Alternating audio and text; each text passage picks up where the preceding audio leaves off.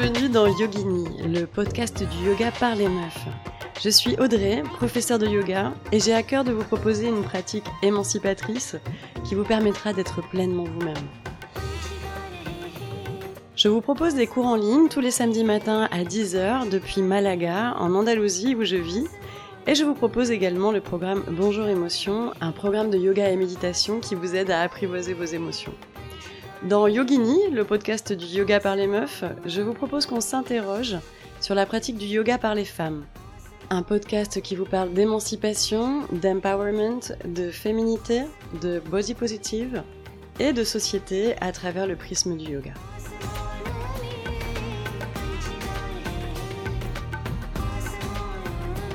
Et donc bienvenue dans ce troisième épisode de Yogini intitulé Yoga et conspirationnisme sont-ils compatibles?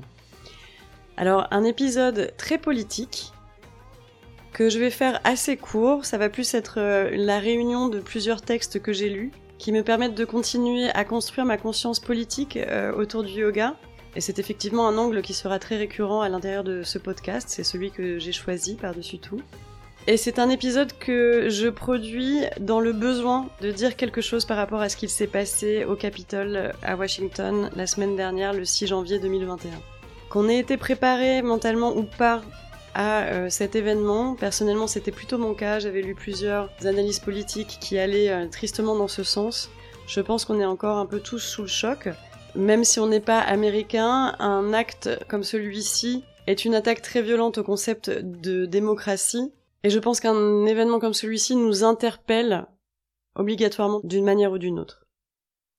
Et cet événement, c'est le résultat direct d'un discours de haine mené par Trump depuis euh, bah, plus de quatre ans à présent, euh, et qui s'est dirigé de plus en plus vers le conspirationnisme, vers euh, l'anti-establishment, un discours qui suscite la peur, la paranoïa et donc les actes violents.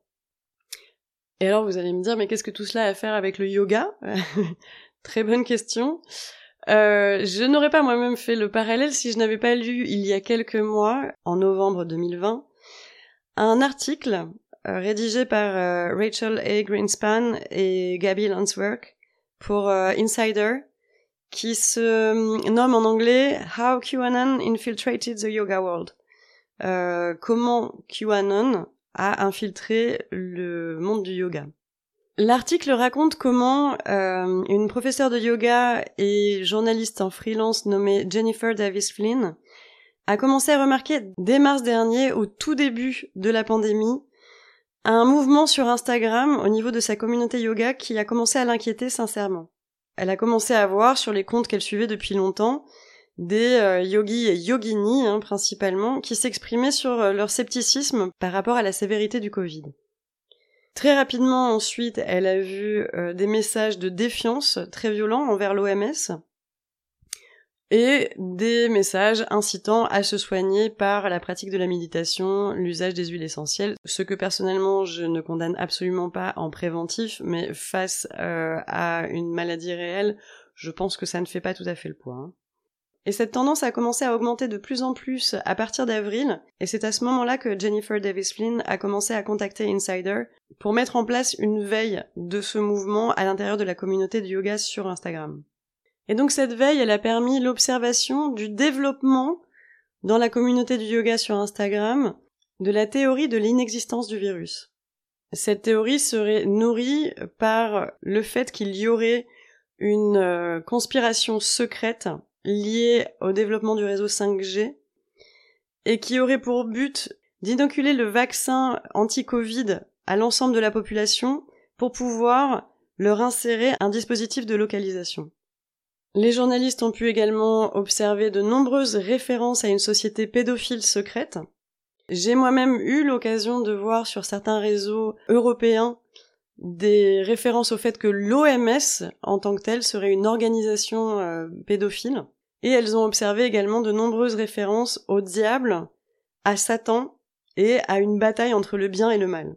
Donc à partir de là, il y a quand même certains yogis qui ont commencé à se dire attention, là on est en train de parler de Satan dans un contexte de yoga. Satan n'a absolument rien à faire dans euh, la philosophie du yoga.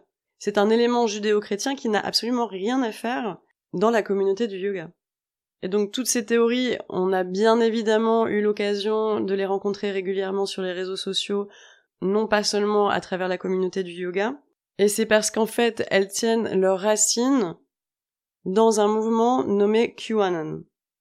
Alors la théorie QAnon, c'est un mouvement donc sur les réseaux sociaux qui est suivi par le FBI depuis 2017 car il est considéré comme à fort potentiel terroriste. Et c'est une théorie pro-Trump selon laquelle Trump combat une organisation secrète de pédophiles satanistes.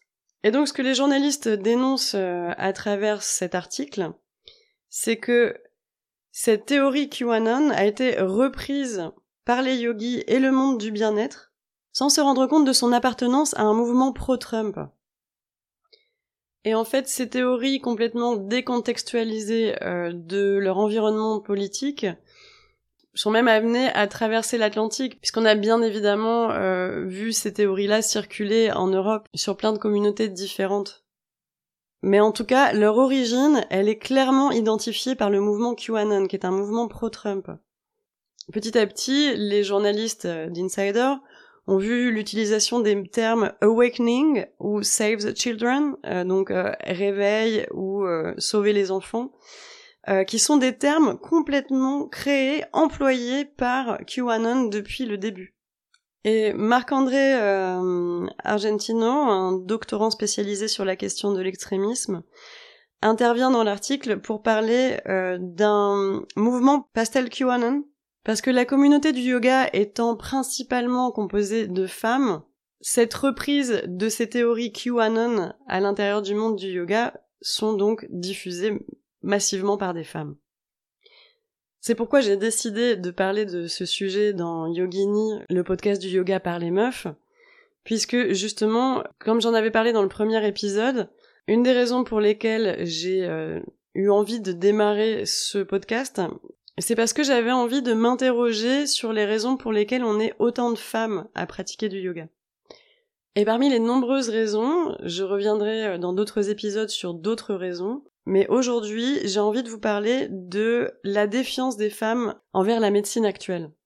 La parole se libère depuis quelques années, il y a de plus en plus de blogs, il y a de plus en plus de euh, Tumblr ou de comptes euh, Instagram qui réunissent des témoignages de femmes qui parlent de maltraitance gynécologique et obstétrique. Mais globalement, il y a une maltraitance à travers la médecine euh, d'aujourd'hui sur le corps de la femme qui fait qu'il y a une défiance de plus en plus présente euh, chez nous les femmes envers euh, envers la médecine. C'est pourquoi on voit aussi de plus en plus la naissance euh, de réseaux, de cercles qui permettent de revenir à une médecine plus douce, une médecine de la tradition gynécologique qui se perpétrait auparavant. Il y a de plus en plus de femmes qui manifestent le souhait ou le besoin d'accoucher chez elles, comme on le faisait auparavant. Et tout ça a très sans doute à voir avec euh, le retrait du pouvoir de la médecine qu'exerçaient auparavant les femmes qui s'est opéré lors de la Renaissance. C'est quelque chose que décrit très très bien euh, Mona Chollet dans un livre euh, qui s'appelle Sorcière, la puissance invaincue des femmes, et qui date de 2018, que je vous recommande chaudement. L'exemplaire que j'ai à côté de moi est plein de sable et m'a accompagné une bonne partie de l'été. C'est un livre dans lequel j'ai appris que, au final, la chasse aux sorcières, contrairement à ce que beaucoup d'entre nous pensent, elle n'a pas eu lieu euh, pendant l'Inquisition, mais elle a eu lieu lors de la Renaissance. je vais avoir du mal à vous résumer euh, tout le livre, mais euh, globalement, elle parle de comment on a commencé à brûler les femmes qui étaient des sorcières, des, des soigneuses, lorsqu'on a souhaité déposer entre les mains des hommes le pouvoir de la médecine qui passait par l'enseignement universitaire.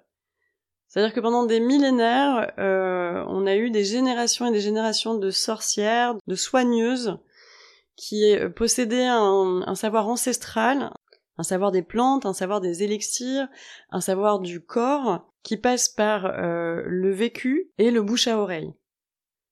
Et de l'autre côté s'oppose donc une médecine universitaire, académique, mise en place à une époque où seuls les hommes accédaient à ce type de savoir. Et donc pour se débarrasser des soigneuses, telles qu'on les avait connues pendant des millénaires, on a donc créé cette figure de la sorcière qui copule avec le diable et qui s'avère dangereuse pour la société. Et donc on les a brûlés massivement. Donc Mona Chollet en parle très bien dans le livre, encore une fois, je vous le recommande très fortement. Et il y a un passage que je vais vous lire, c'est justement le passage dans lequel elle fait un lien entre la maltraitance médicale qui s'exerce sur le corps de la femme encore aujourd'hui et le succès des pratiques type yoga ou médecine douce qui est de plus en plus exponentiel. Alors je vous lis l'extrait. Une journaliste américaine estime que le succès actuel de l'industrie du bien-être, yoga, détox, smoothie et acupuncture, auprès des femmes aisées, souvent tournées en dérision, s'explique par la disqualification et la déshumanisation qu'elles expérimentent au sein du système médical dominant. Cette industrie, observe-t-elle, se spécialise dans la création d'espèces accueillants, à l'éclairage tamisé, où l'on se sent choyé et détendu, et où le corps féminin est la référence. Quoi que vous pensiez de la détox et de ceux qui la vendent, renchérit une de ses consoeurs, il s'agit essentiellement de gens qui se soucient de vous, qui savent combien le bonheur et la santé sont des choses fragiles, et qui veulent que vous ayez une bonne vie. C'est un passage dans lequel je me suis reconnue en partie, euh, parce que moi je pourrais pas dire que je suis allée euh, vers le yoga par défiance envers la médecine, mais c'est vrai que le yoga m'a ouvert une porte vers des médecines parallèles, vers des médecines douces, des médecines préventives, qui ont fait que j'ai eu grand plaisir à justement les pratiquer pour pouvoir euh, m'éloigner le plus possible d'un cabinet de médecin, euh, car euh, j'ai moi-même mes épisodes de maltraitance en termes de médecine, mais en tout cas c'est pas par défiance pour la médecine que j'y suis allée, mais je me suis dit qu'effectivement j'avais ici des méthodes qui me permettrait très certainement euh, de fréquenter le moins possible euh, le monde médical. Et je pense que le fait d'arriver à des méthodes euh, effectivement qui seraient plus préventives que curatives a quelque chose de philosophiquement très bon. La problématique, c'est quand en fait, de là, on commence à nourrir des peurs. Si la pratique de médecine douce et de médecine parallèle préventive se fait dans le rejet profond de euh, la médecine actuelle, je pense qu'on rentre dans un cercle de peur qui est le même type de logique qui amène à des théories conspirationnistes. C'est également la théorie donc des journalistes qui ont écrit euh, l'article d'Insider euh, que je vous ai décrit auparavant. Mais en attendant, j'ai envie de citer Yoda. Je suis une grosse fan de Star Wars et je me suis nourrie de Star Wars pendant toutes les fêtes de Noël comme je fais chaque année. La peur amène au côté obscur dans notre pratique de yoga, dans notre pratique des médecines préventives, du bien-être en général, il ne devrait pas y avoir de peur. Il faudrait réussir à trouver l'équilibre en fait entre l'usage de techniques actuelles qui ont quand même permis un prolongement de l'espérance de vie considérable et euh, absolument irrévocable. Donc personnellement, je pense qu'il faut remercier l'existence de cette médecine. J'en profite au passage pour remercier euh, éventuellement toutes les personnes appartenant au corps médical qui continuent à lutter depuis euh, des mois et des mois euh, contre ce virus. Et voilà, leur exprimer toute mon admiration et toute ma gratitude. Et j'espère qu'ils ne seront pas choqués lorsque je parle de maltraitance dans le milieu médical envers les femmes. Je pense que la parole est en train de se libérer assez pour que ceci soit de plus en plus pris au sérieux. Je remercie la médecine actuelle d'exister. Et je suis aussi très heureuse d'avoir des outils de médecine douce qui me permettent de pratiquer du préventif. Et c'est ça, à mon avis, qu'il faut trouver, c'est un équilibre entre les deux. Lorsque j'ai voyagé en Chine euh, en 2005, j'ai voyagé avec une amie chinoise qui était étudiante avec moi en France, et j'ai fait la connaissance de son père, qui était médecin de la médecine occidentale, moderne, et qui pratiquait du tai chi tous les matins et qui était euh, complètement à faveur de l'usage de la médecine chinoise. Mais pour lui, il y avait un équilibre entre les deux. Utiliser de la médecine douce en préventif, ça permet d'avoir moins recours à la médecine plus curative que serait donc la médecine moderne. Mais je pense qu'il est important de trouver son équilibre là-dedans pour ne pas se retrouver dans des situations délicates. Les techniques de médecine ancestrale requiert une connaissance qu'on a perdue, nous, en Occident. Donc je pense qu'il est vraiment bon de les utiliser uniquement dans un but préventif. Et surtout, de ne pas les utiliser dans la culture d'une peur envers le milieu médical parce que on voit ce que ça donne en fait. On voit que à partir de là, on voit qu'à partir de la peur, on arrive à épouser des pensées qui n'ont rien à voir avec ce qui est à la base de la philosophie de la pratique du yoga. Si à travers notre pratique du bien-être, on en arrive à rentrer dans de la peur, et qu'on en arrive à nourrir des mouvements conspirationnistes, on fait sincèrement fausse route. Je pense que cet épisode du Capitole devrait nous permettre à nous, Européens, d'essayer d'observer ce qu'il s'est passé là-bas, pour tenter de ne pas le reproduire. C'est en tout cas mon souhait, profond, pour les années à venir. Alors tout ceci est éminemment euh, très politique, hein, euh, j'ai prévenu en début d'épisode, mais c'est parce que, à mon niveau personnel, la pratique du yoga m'a amené à une envie de changer le monde, de le rendre meilleur, de le rendre plus conscient. Et lorsqu'on pratique dans cette dynamique-là, ça veut dire qu'on pratique de manière politique. Et Jennifer Davis Flynn intervient à la fin de l'article de Insider pour dire, selon ma traduction personnelle, je précise, il y a une tendance dans la communauté spirituelle qui consiste à se montrer apolitique par-dessus tout, que je désapprouve complètement. Je pense que le yoga est intrinsèquement politique lorsque vous vous souciez des autres et de l'amélioration de leur vie. Il faut savoir prendre position. Et en termes de conclusion sur le sujet, euh, j'aimerais vous lire donc euh, un extrait de Yoga de Emmanuel Carrère dont on a beaucoup entendu parler euh, cette année.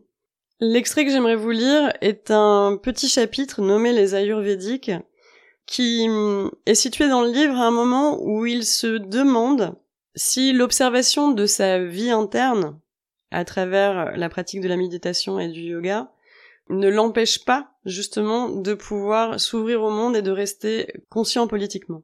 Donc voici l'extrait. Dix ans et sept jours plus tôt exactement, je passais en famille les vacances de Noël dans un village côtier du Sri Lanka qui a été dévasté par le tsunami. J'ai raconté tout cela dans un autre livre et je voudrais seulement revenir sur un détail presque comique à l'arrière-plan de ce désastre. Une aile de l'hôtel où nous séjournions était occupée par un groupe de Suisses allemands venus pour un stage de yoga et de soins ayurvédiques. La salle où ils pratiquaient leurs exercices se trouvait dans une annexe. Ils prenaient leur repas à part, on les voyait peu. C'étaient des silhouettes périphériques, vêtues de peignoirs blancs, avec je ne sais pourquoi des espèces de charlottes en plastique sur la tête. On les entendait, de loin, psalmodier des mantras. Quand la vague a déferlé, emportant tout sur son passage, et que des milliers de personnes sont mortes ou ont été portées disparues, notre hôtel, protégé par sa situation au sommet d'une colline, s'est transformé en refuge pour sinistrés, en service d'urgence, en cellule de soutien psychologique, en radeau de la Méduse. Tous ceux qui n'avaient plus nulle part où aller s'y échouaient. Nous nous sommes particulièrement liés avec un jeune couple français. Ils avaient perdu leur petite fille de quatre ans et cherchaient son corps dans toutes les morgues de la côte où s'amoncelaient des cadavres dont on ne savait plus quoi faire. Nous les avons aidés comme nous avons pu, et nous n'étions Dieu sait pas les seuls. Tous ceux qui, comme nous, avaient été épargnés, prenaient de leur mieux soin de ceux qui n'avaient pas eu leur chance. Tout le monde aidait, tout le monde donnait ce qu'il avait, tout le monde faisait ce qu'il pouvait. C'était même beau à voir, et rassurant sur la nature humaine. Tout le monde, sauf les ayurvédiques, qui tout au long de ces journées, ont continué à vaquer aux soins de leur corps et de leurs âmes, comme si rien ne s'était passé comme si rien ne se passait autour d'eux. On continuait à les voir dans la profondeur du champ, avec leurs peignoirs et leurs charlottes, qui marchaient lentement et, je suppose, en pleine conscience. On continuait à entendre, portés par la brise chaude des tropiques, leur mantra sur le pouvoir de l'instant présent et la grâce de la compassion. Alors, je suis en train de réaliser que les deux extraits de livres que je viens de vous lire m'ont été offerts euh, par le même ami euh, cette année. S'il m'écoute, il doit croire que je n'ai lu que ça pendant cette année. Ce n'est pas le cas. en tout cas, c'est sur ça que euh, je vais vous laisser à cette réflexion de ce que vous souhaitez faire de votre pratique. moi, je parle à mon niveau personnel de comment j'ai décidé de rendre ma pratique et les questionnements qui vont autour politique. Ensuite, comme je le répéterai toujours, Chacun pratique comme il le veut pour ses propres raisons, chacun est libre de sa pratique. Il y aura d'autres épisodes bien évidemment beaucoup moins politiques, dans lesquels on parlera plus spécifiquement de pratique du yoga. Ils viendront très bientôt Et n'hésitez pas à me contacter s'il y a une thématique en particulier qui serait liée euh, à la pratique du yoga par les femmes pour qu'on puisse mettre en place éventuellement euh, une intervention de votre part. Je vais également créer un groupe Facebook dans lequel je vous inviterai à faire part de vos témoignages sur le sujet pour pouvoir justement mettre en place des interventions régulièrement dans ce podcast.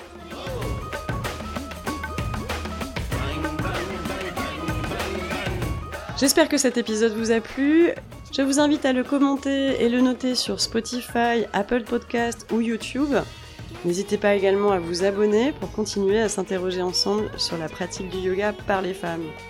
Je vous donne rendez-vous sur mon site internet audreyyoga.com pour découvrir mes cours du samedi matin à 10h, ainsi que Bonjour Émotion, mon programme de yoga et méditation en ligne qui vous aide à apprivoiser vos émotions. Bref, pratiquons ensemble et soyez vous-même.